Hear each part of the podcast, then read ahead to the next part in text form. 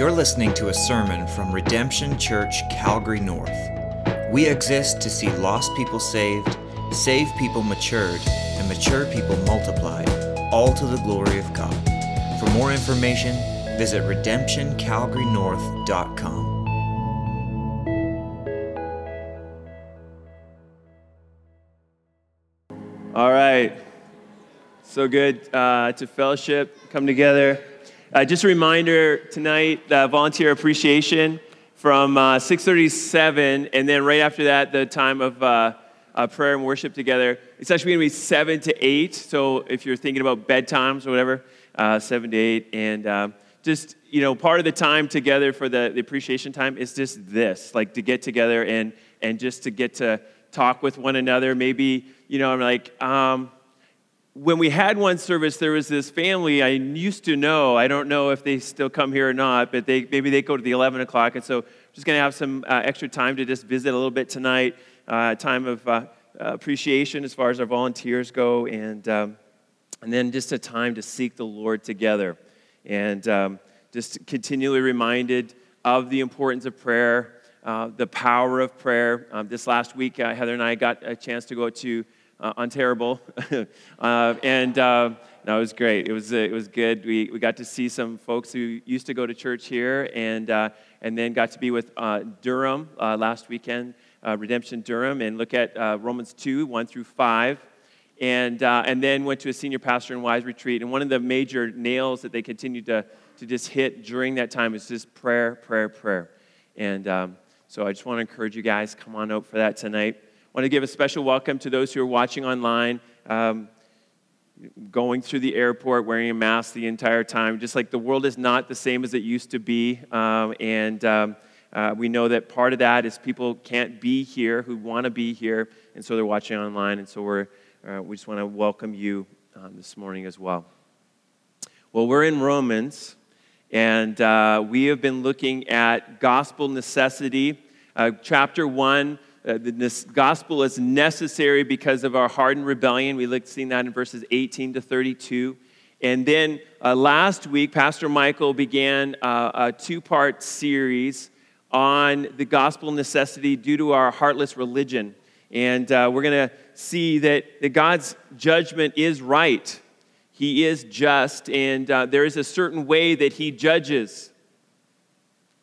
Uh, as we looked at the passage last week, we're reminded it's not, it's not based on what I think, it's based on what God thinks. And God has, a, has revealed to us uh, in His Word what He bases our judgment on. And so last week we looked at the, the need for an accurate view of our sin, to see ourselves for the way that we really are versus the way that we think that we are. And um, um, if you've ever been um, married for more than a few days, uh, you know that sometimes there's these moments where you're like, you think you're all right, but your spouse is making clear that you're not all right, and then vice versa, right? And um, uh, of course, uh, Bridges said, if we were our own judges, who would be condemned? We always have an excuse for what we do, uh, but we are happy to pounce on the someone else. And so he's Paul is bringing out that just because you are a Jew doesn't mean that when you lie, you're okay, but a Gentile, when they lie, they're going to hell. That's not how it works. And then he uh, moved into the, to the, the point in verse 4 that we also need to have an accurate view of our God. An accurate view of our God, that we have a God who is kind, a God who is gracious and merciful, and he's giving mankind an opportunity to repent. The reason Christ has not yet returned is because he's giving us an opportunity to repent of our sins and to be made right with him.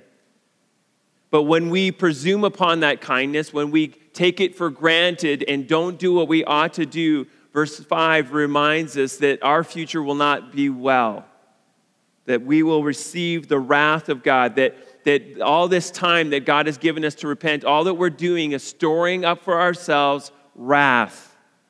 And so that's where we ended off last week. And we're going to continue in verses 6 through 16. And we're also going to see that we need to continue to have an accurate view. If we're going to avoid God's judgment, we're going to need an accurate view of our course.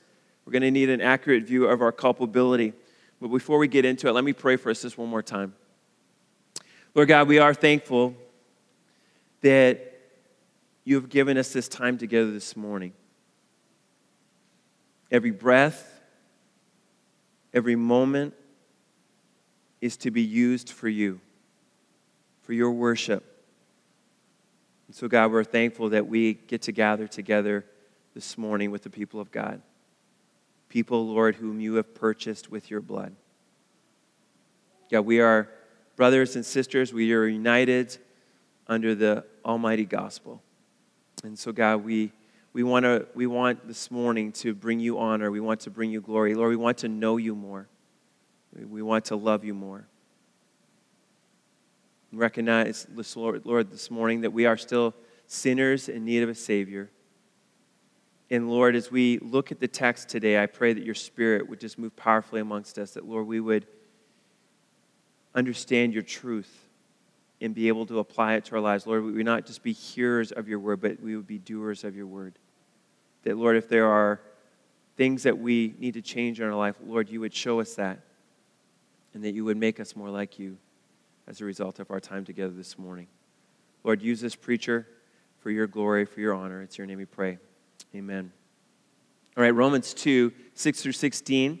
Everyone, uh, open up a Bible. Um, if you have one with you, if you don't, use an app. But we want to look at God's Word together this morning, understanding that this is our authority. Jesus Christ, the Word, as it says in John 1, uh, has given us, has revealed to us His will. And so we read in verse 6 He will render, continue to talk about judgment, He will render to each one according to His works. To those who by patience and well doing seek for glory and honor and immortality, he will give eternal life. But for those who are self seeking and do not obey the truth, but obey unrighteousness, there'll be wrath and fury. There will be tribulation and distress for every human being who does evil, the Jew first and also the Greek, but glory and honor and peace for everyone who does good, the Jew first and also the Greek. For God shows no partiality. For all have sinned. Sorry, for all who have sinned without the law will also perish without the law. And all who have sinned under the law will be judged by the law. For it is not the hearers of the law who are righteous before God, but the doers of the law who will be justified. For when Gentiles who do not have the law by nature do what the law requires, they are a law to themselves, even though they do not have the law. They show that the work of the law is written on their hearts, while their conscience also bears witness, and their conflicting thoughts accuse or even excuse them on that day when, according to my gospel, God judges the secrets of men by Christ Jesus. And so we're going to see that God's wrath is according to his righteous judgment. And to avoid God's wrath, uh, the fourth thing that we'll need, continuing on for last, last week, is we need an accurate view of your course. You need an accurate view of your course. In other words, what direction are you going? Right?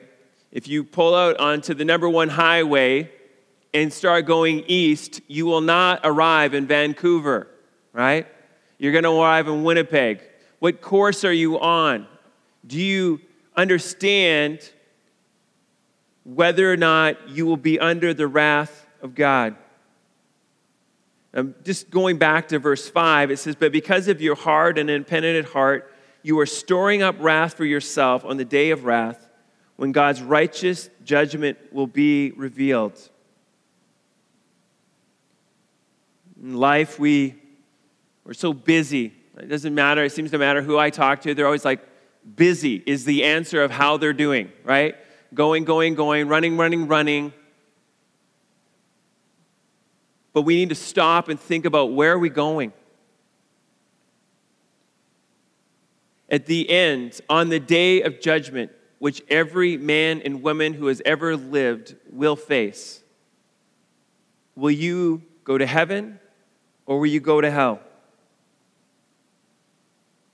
If today is your last day on this earth, and nobody knows whether it is or it is not, if today is your last day, and your time is done, where will you go? Heaven or hell? A lot of times we convince ourselves that we have time to think about that question. Like later, when I'm old, then I'll think about whether I'm going to heaven or hell. But right now, I'm just, I got time. I'll consider these things later. But we don't know when we will die. Only God knows that. And so you need to have the answer today. Where are you going today? What are you basing your answer on? Is your answer based on a feeling? Is it based on a hunch? Do you understand how it will be determined and who decides where you will go? Well, Paul helps us to understand how God's, God's judgment works. It's not based on what we think, it's based on how God has designed it. And he says in verse 6 that he will render to each one according to his works. A day of judgment, God will look at the evidence. The evidence will be your works. What were your works? This is what he will base his judgment upon.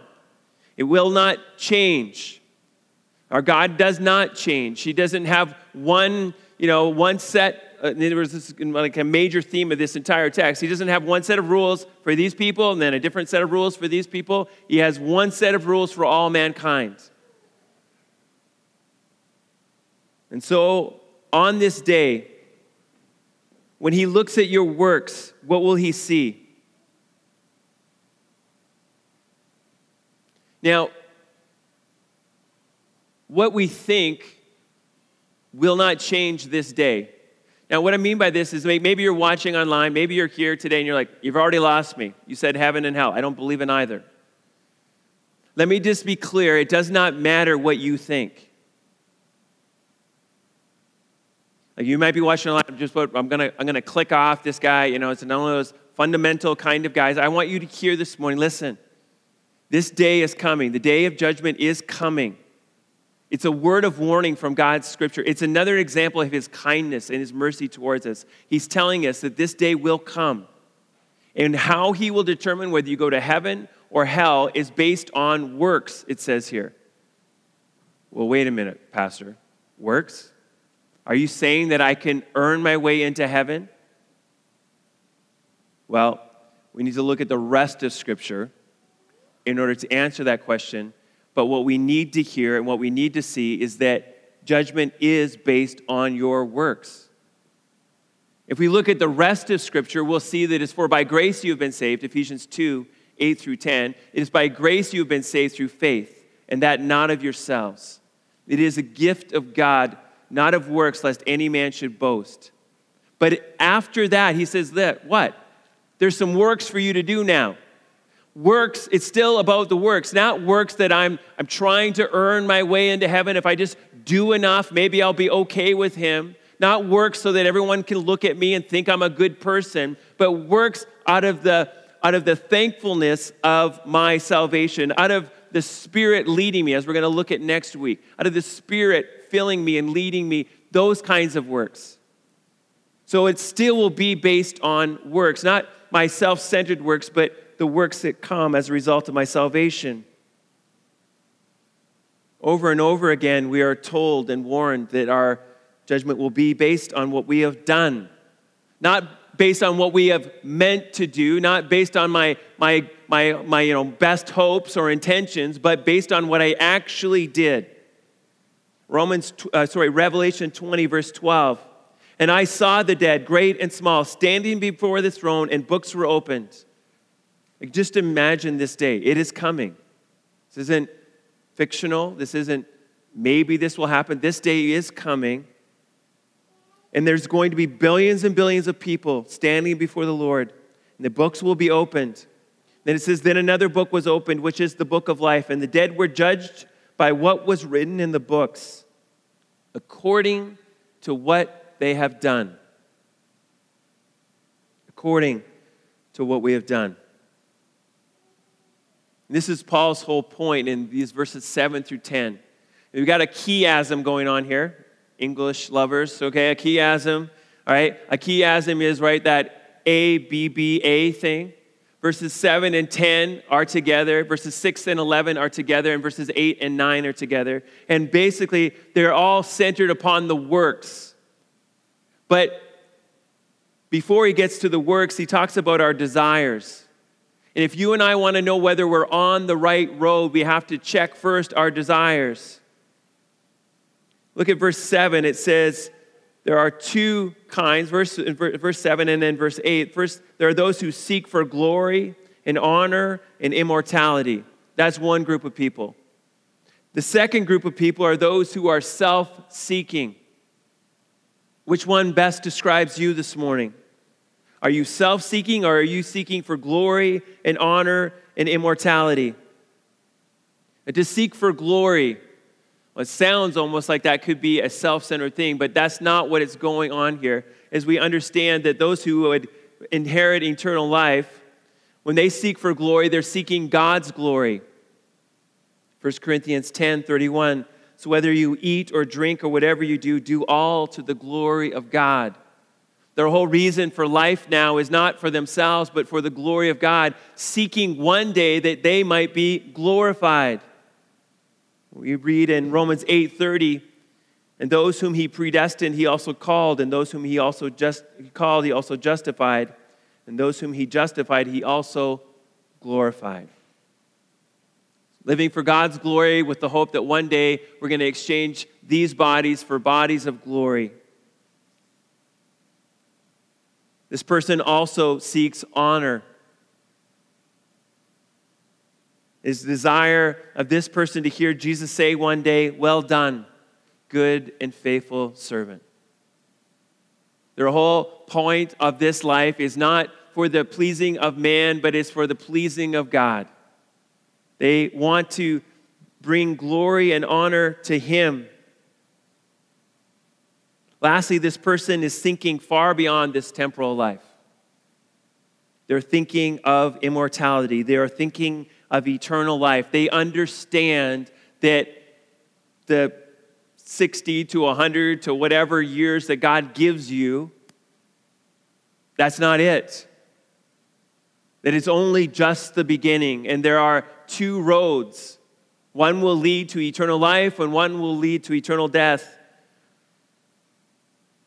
They choose to focus on eternal life, they seek it. That's the focus of their life, not on the here and now. Instead, it is on the things to come. Colossians 3 1 and 2. If then you have been raised with Christ, seek the things that are above, where Christ is, seated at the right hand of God. Set your mind on things that are above, not on things that are on earth. As you consider your own life, does this describe you? Lord, I want you to be glorified in my life, in all that I do, whether I'm eating or drinking or whatever I do, God, may you receive glory. I don't want anyone to, to see me, I want them to see you. I, Lord, I'm, I'm living today, Lord, with the hope that I will hear one day, well done, good and faithful servant. God, I'm looking far beyond this life to the life to come. Is that your focus? Is that your desire each and every day? Or are you a person who is self seeking? Uh, the meaning of this is selfish ambition, looking to do what I can for myself, looking to, to, to make others think that I'm a great person. It's all about me. I'm on the throne. My kingdom come, my will be done on this earth. That's the focus of this person. Which one are you? Just, just, just a reminder our default focus right here. That's my default. If I've not considered the gospel, if I've not if I'm not right with the Lord, my focus is always going to be on self. No matter how pretty I try to dress it up, I'm always focused on myself. And the results are shown in my deeds. So I need to check my desires, but then I need to see the deeds. I need to check the evidence. I might say I'm on one road, but am I? Look at the proof. Look at your deeds in your life. We can all be so self deceived. You know, one of the, one of the crazy things that's being taught in our churches in Canada, you know, you know, you need to love the Lord your God with all your heart, soul, mind, and strength. And you need to love your neighbor as yourself. But, but, note what it says. You need to love yourself. So focus on yourself and loving yourself, then you'll be able to do the others. The Bible doesn't teach that anywhere. The Bible teaches you already love yourself. You do, whether you want to think so or not. Even those people who are self hating, quote unquote, are so focused on themselves. That's the whole point. God's saying, look, if you are on the wrong road, you will seek self. But the right road, you will seek to love others. Again, we're reminded, Luke 6:45, that my deeds reflect my heart. The good person out of the good treasure of his heart produces good, and the evil person out of his evil treasure produces evil, for out of the abundance of the heart his mouth speaks. My actions reflect what's really going on. Again, married life is really helpful for this, right? like, you know, well, you should have known what I meant or what I thought or whatever. Well, I can only go by your actions, right? And, and, and, and we get caught and we want to rationalize whatever, but our actions show what's really going on. So, again, looking at the two different groups, the, the one who is on the right road has patience in well doing. The one who is seeking glory and honor and immortality is patience in well doing. The second group, the self seekers, do not obey the truth, but obey unrighteousness. Here, the first person perseveres in well doing. He patiently strives for that which is good. Good works are evident in this person's life. There's a pattern of good works in this person's life. Again, as I've already said, not because of what they're doing, but because of what the Spirit of God's doing in and through them. James, talking about this, he says, For as the body apart from the Spirit is dead, so also faith apart from works is dead. If you're truly in the Lord, if you're truly on the path that leads to eternal life, you will have good works. You will have fruit in your life. Over and over again, there is no dichotomy here. There's not the, you know, the, the, the one side where you can have faith and no works, and then there's the other side where you have faith and works. No, is this faith leads to works. I was talking with some guys uh, yesterday and uh, we're just doing, going through the uh, hermeneutics course together. And, and we just, it just come to the fact that when God comes and changes your life, it's so radically different. Like one of the guys was talking, you know, like, like a decade ago, before he came to Christ, I mean, he, I mean, he was like, he had the foot on the accelerator when it comes to pursuing evil, right? Like he didn't, he didn't care what anybody thought. He hated God. And then God got a hold of his life about a decade ago, and now he meets those people 10 years later and, like, who are you? Like, what happened to that guy? Well, Jesus happened to that guy. That's what happened, right? He understood who, who Christ was. He, he understood that, that through him he might be saved, even though his, his unrighteous deeds deserved judgment, that God came and sent his son that he might have life. And as a result of that, his life has been changed forever. As you look at your own life, is there good works? I get it. Like, like we're all like, I want to, I want to be further down the road. But are you seeing this process that he who began the good work in you, are you seeing that he is being faithful to change you, to make you more like Jesus? week after week, month after month, year after year? Are you seeing an increase of good works in your life as you follow in obedience to Jesus Christ? if there's no works in your life, then what are you really putting your trust in? If there has been no change, then what gives you hope that you will hear, Well done, good and faithful servant? The self seeker rejects the truth and walks in obedience to unrighteousness.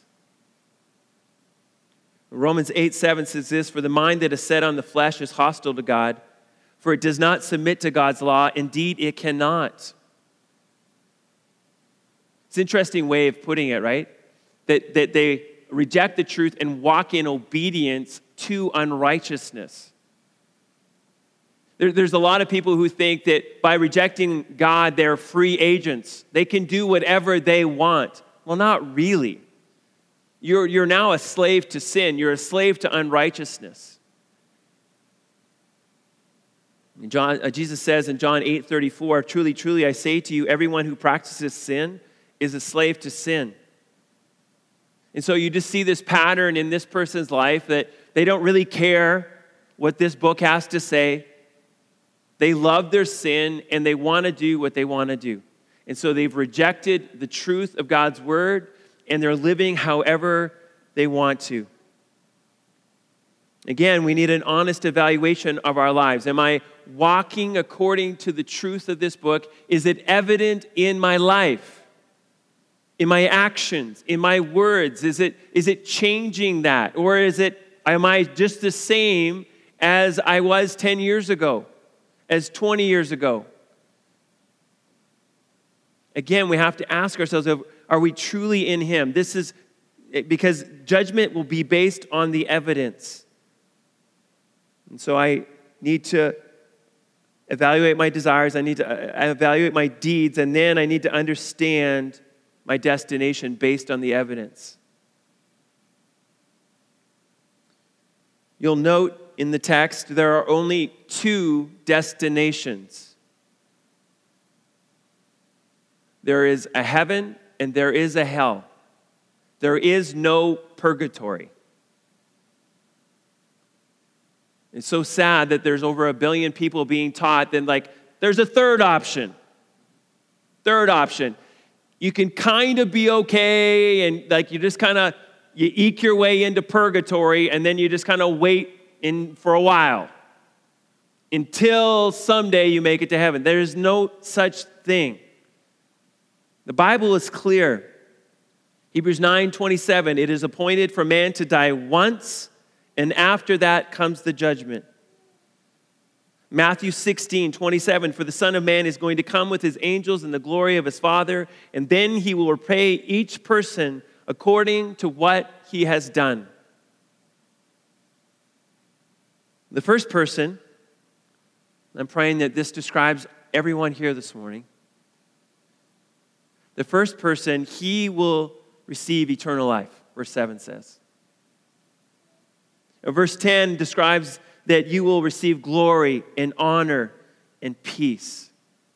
All those who have done good, all those whose works are shown to be good, they will receive honor and glory and peace and eternal life. That's pretty incredible. Like sometimes I think we forget that as well. Like how incredible your future is. Like I get it, life's hard.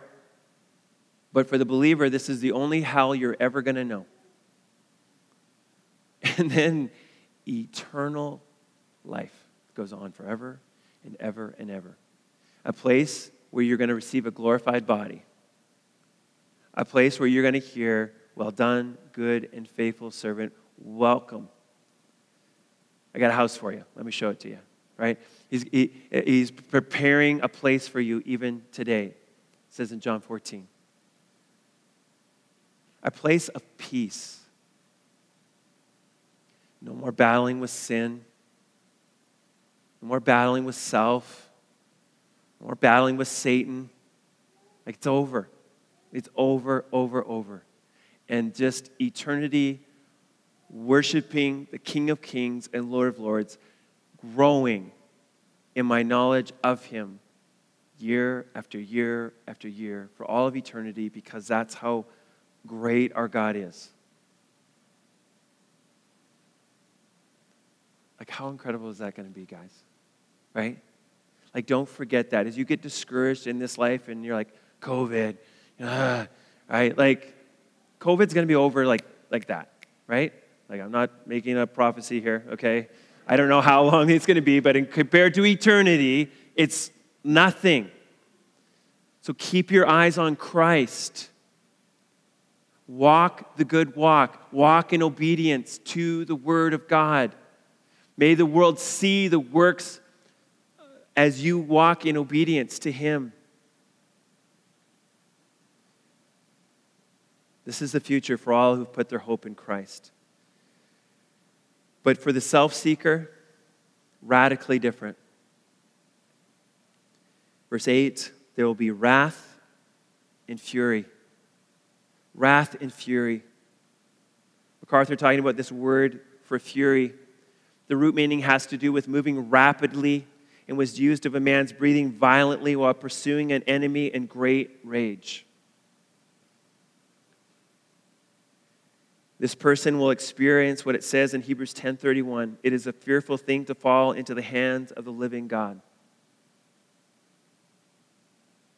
Like when we consider the power of God and who he is. And as Pastor Michael preached so well last weekend, talking about his kindness, his patience towards us. There is coming a day where that is going to end. And then we will receive what we were due. If we have not placed our hope in Christ, then we will receive wrath and fury. And the result of that will be tribulation and distress. Tribulation can be translated anguish or affliction. Distress, distress can be translated trouble or calamity. Interesting this word for distress, it can also mean like a narrow space. MacArthur uh, says on this part of hell's torment will be the absolute, isolated, lonely, and eternal confinement with no possible hope of escape or release. If we understood the horrors of hell, we would not wish it upon our greatest enemy.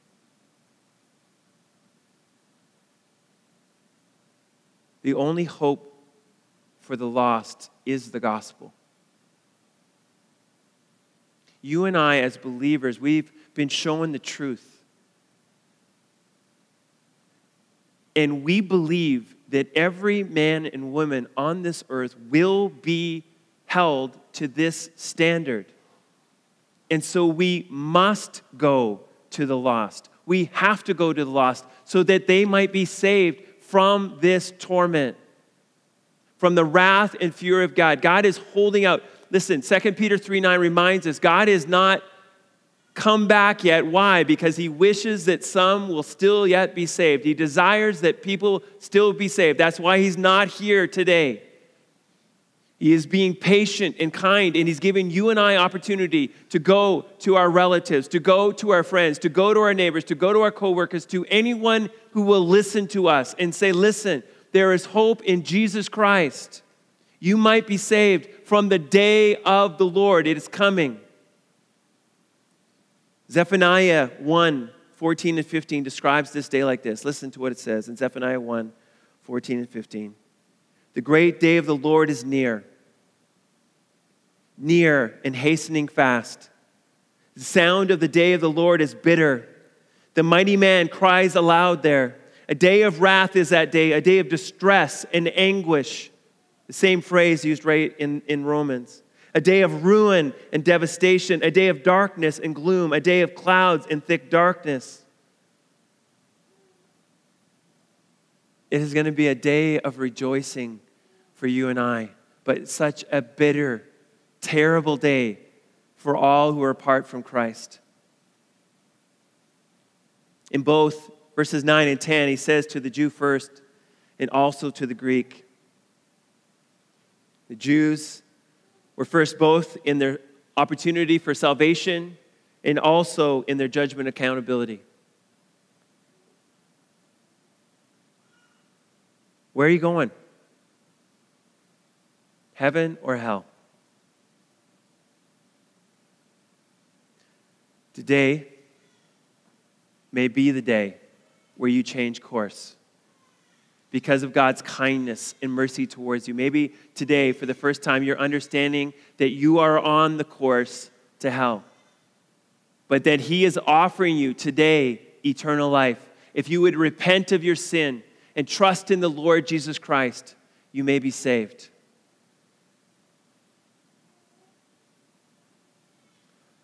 So check your desires, see your actions, understand your destination. For verse 11 says this For God shows no partiality. There's not going to be a special set of rules for you. There'll be no talking your way into heaven. He has warned you how it works. Now it's left up to you to make your decision. God is right and just in his judgment. We're going to avoid God's wrath, then you need to have an accurate view of your course. And then lastly, you need to have an accurate view of your culpability.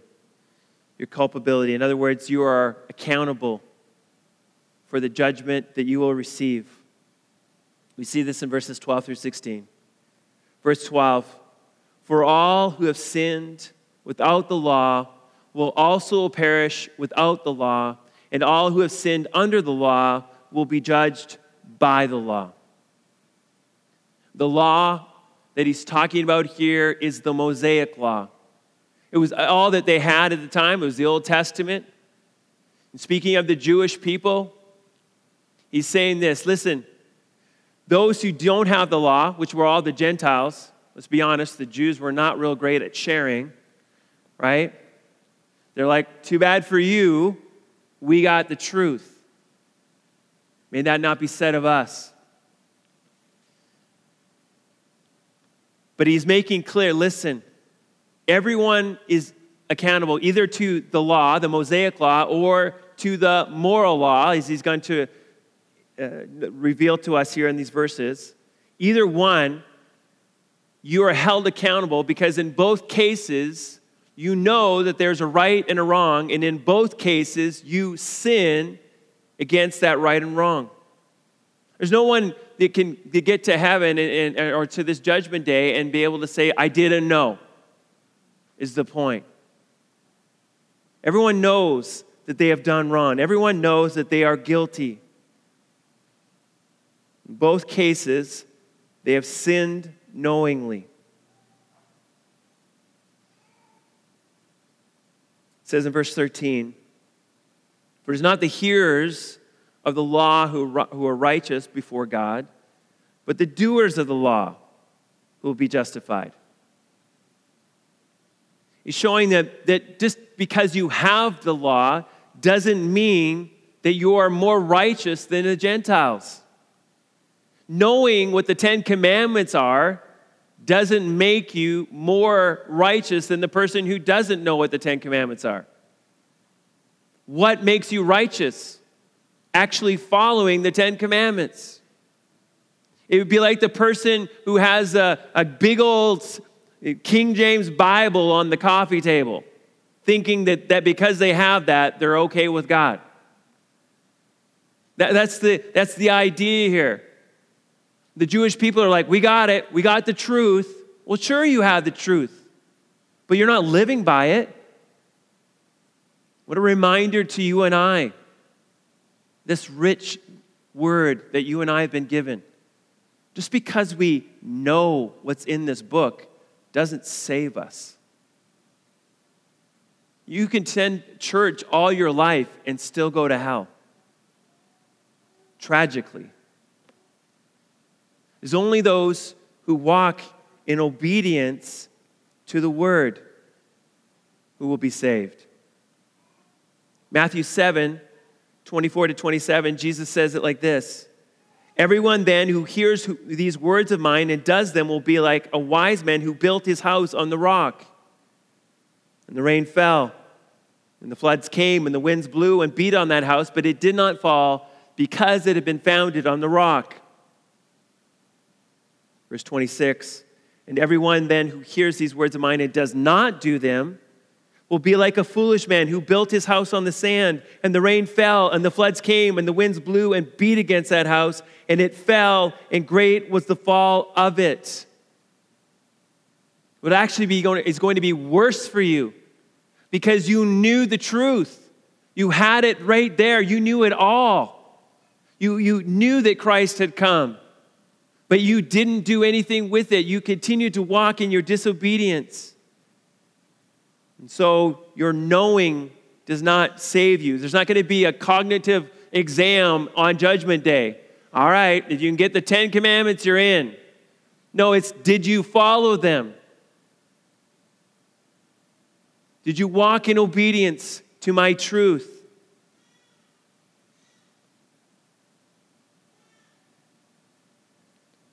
It's not what we know or even what we say that matters. It's how we actually perform. That's what matters to the Lord. That's what will matter on Judgment Day. And so he's saying, Jews, just because you have the book doesn't mean you're going to heaven. And then he looks at the Gentiles, verse 14, showing that he's not impartial. For when Gentiles who do not have the law by nature do what the law requires, they are a law to themselves, even though they do not have the law. Note twice he points out that the Gentiles do not have the law. Again, because the Jews were keeping it for themselves. They didn't have the Torah. But by nature, they still did what the law required. How does that happen? Verse 15 they show that the work of the law is written on their hearts while their conscience also bears witness and their conflicting thoughts accuse or even excuse them.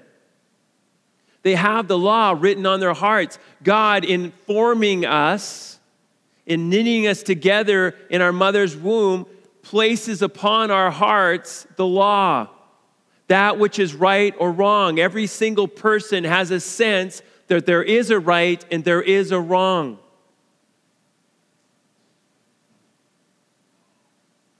Even though we do our best to suppress that truth, going back to Romans 1, we know that there are a, such thing as a right and wrong. C.S. Lewis, in his book uh, Mere Christianity, he brings out this point in his observation when people argue with one another. An angry person almost always appeals to some basic standard of behavior that the other person is assumed to recognize, right? They say things like this How would you like it if someone did that to you? That's showing right there, that statement shows that they know that there is a standard of right and wrong. That's my seat. I was there first. Kids, you ever say that? Right? Leave him alone. He isn't going to do you any harm. When we look at someone else's life, you see that there are people who are being treated unjustly. Give me a bit of, give me a bit of your orange. I gave you a bit of mine.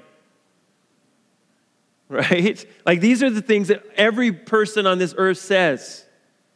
Come on, you promised. Right? In other words, there's an expectation that if I say something, I'm actually going to follow through on it.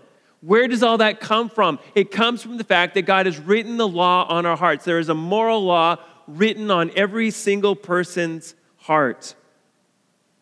Stott makes this observation Not all human beings are crooks, thieves, adulterers, and murderers. On the contrary, some honor their parents, recognize the sanctity of human life, are loyal to their spouses, practice honesty, speak the truth, and cultivate contentment just as the last six of the Ten Commandments require.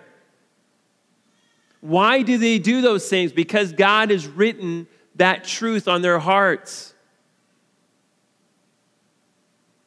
Not only does He write that truth on their hearts, He also gives us a conscience.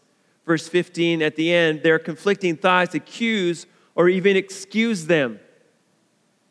This is where guilt comes in for people who've never read the Bible people who feel badly about what they've done. they feel badly because their conscience is accusing them. And that's where then they're in a real pickle. Because they've done something wrong, now they don't know how to make it right. And so, to try to appease the conscience, mankind tries to do all kinds of things. They've invented religions. I know how I can appease my conscience.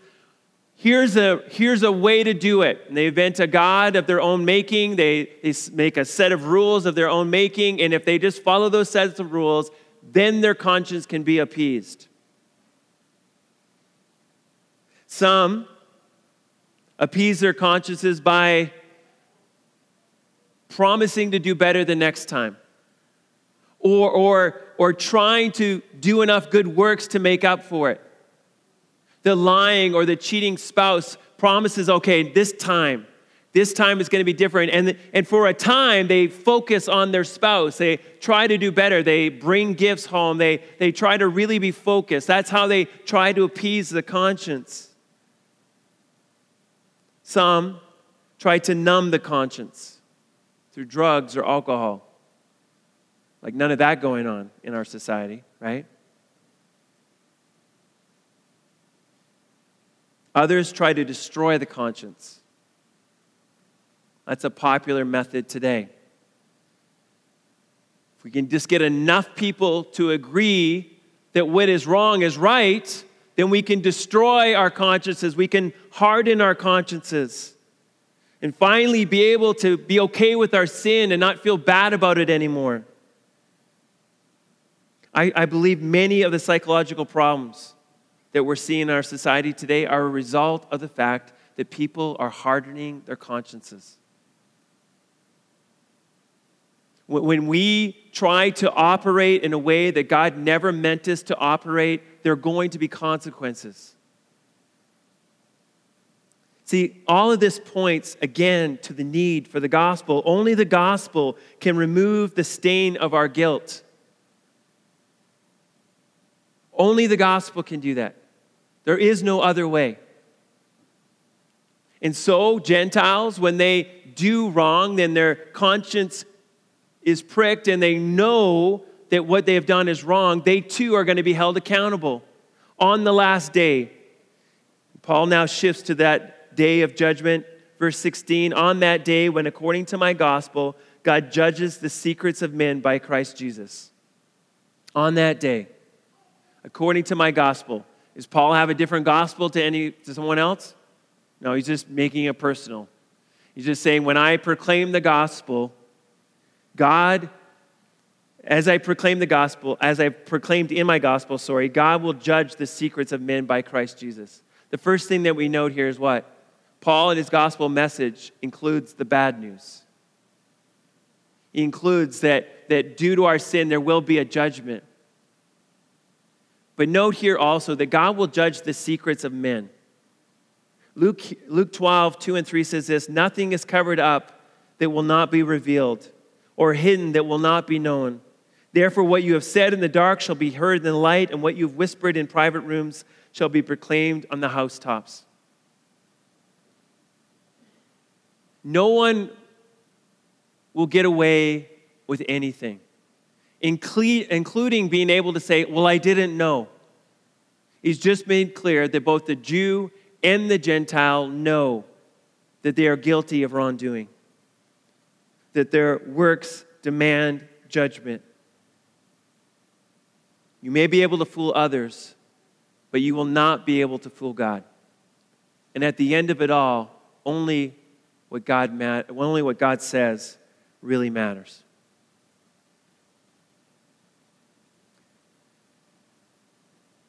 So, where are you going? To heaven or to hell? in this passage here from Romans 2 1 through 16, God is showing us this is what I base my judgment upon. This is the standard. This is the grid that I will use. And as a result of that, as you look at this, you, how can you not say, like, we need the gospel? We need the gospel because I know left to myself, I will only seek self. I will only walk in disobedience to the word of God. I desperately need a heart change. I desperately need a Savior who would save me from my sin. Will your future include honor, glory, peace, and eternal life? Or will it be condemnation, distress, tribulation? Today, this morning, I, I just want to encourage you if you are, have never placed your trust in the Lord Jesus Christ for salvation, today would they be that day. Talk with someone that you came with. If you're online, reach out to us. We'd love to talk to you. But there's no reason. God has given us His truth here this morning. There's no reason other than your pride, other than your stubborn heart, that you would have to, that you would, that you would choose hell over heaven today.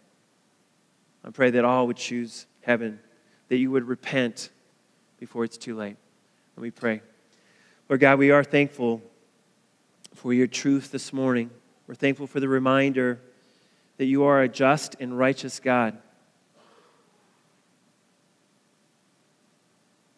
God, we're asking, as the psalmist did in Psalm 139, Lord, would you search our hearts this morning? Would you help us to see, Lord, if we are clinging to good works in order to save rather than clinging to the gospel? clinging to the hope that can be found only through Jesus Christ. God, if there are some here this morning who up until today have had a hard and an unrepentant heart, God, today would you show them that you are the way, the truth, and the life, and that no one comes to the Father except through you. That only through you can we be forgiven all of our works that have been in rebellion against you. Only through you can we do works that would result in praise to your name.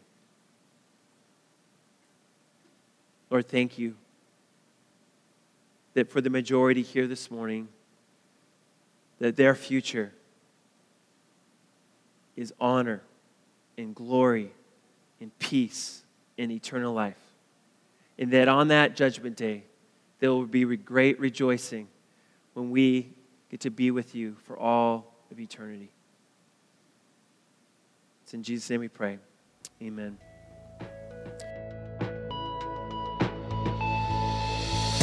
Thanks for listening to this sermon from Redemption Church, Calgary North. For more information about our church, visit redemptioncalgarynorth.com.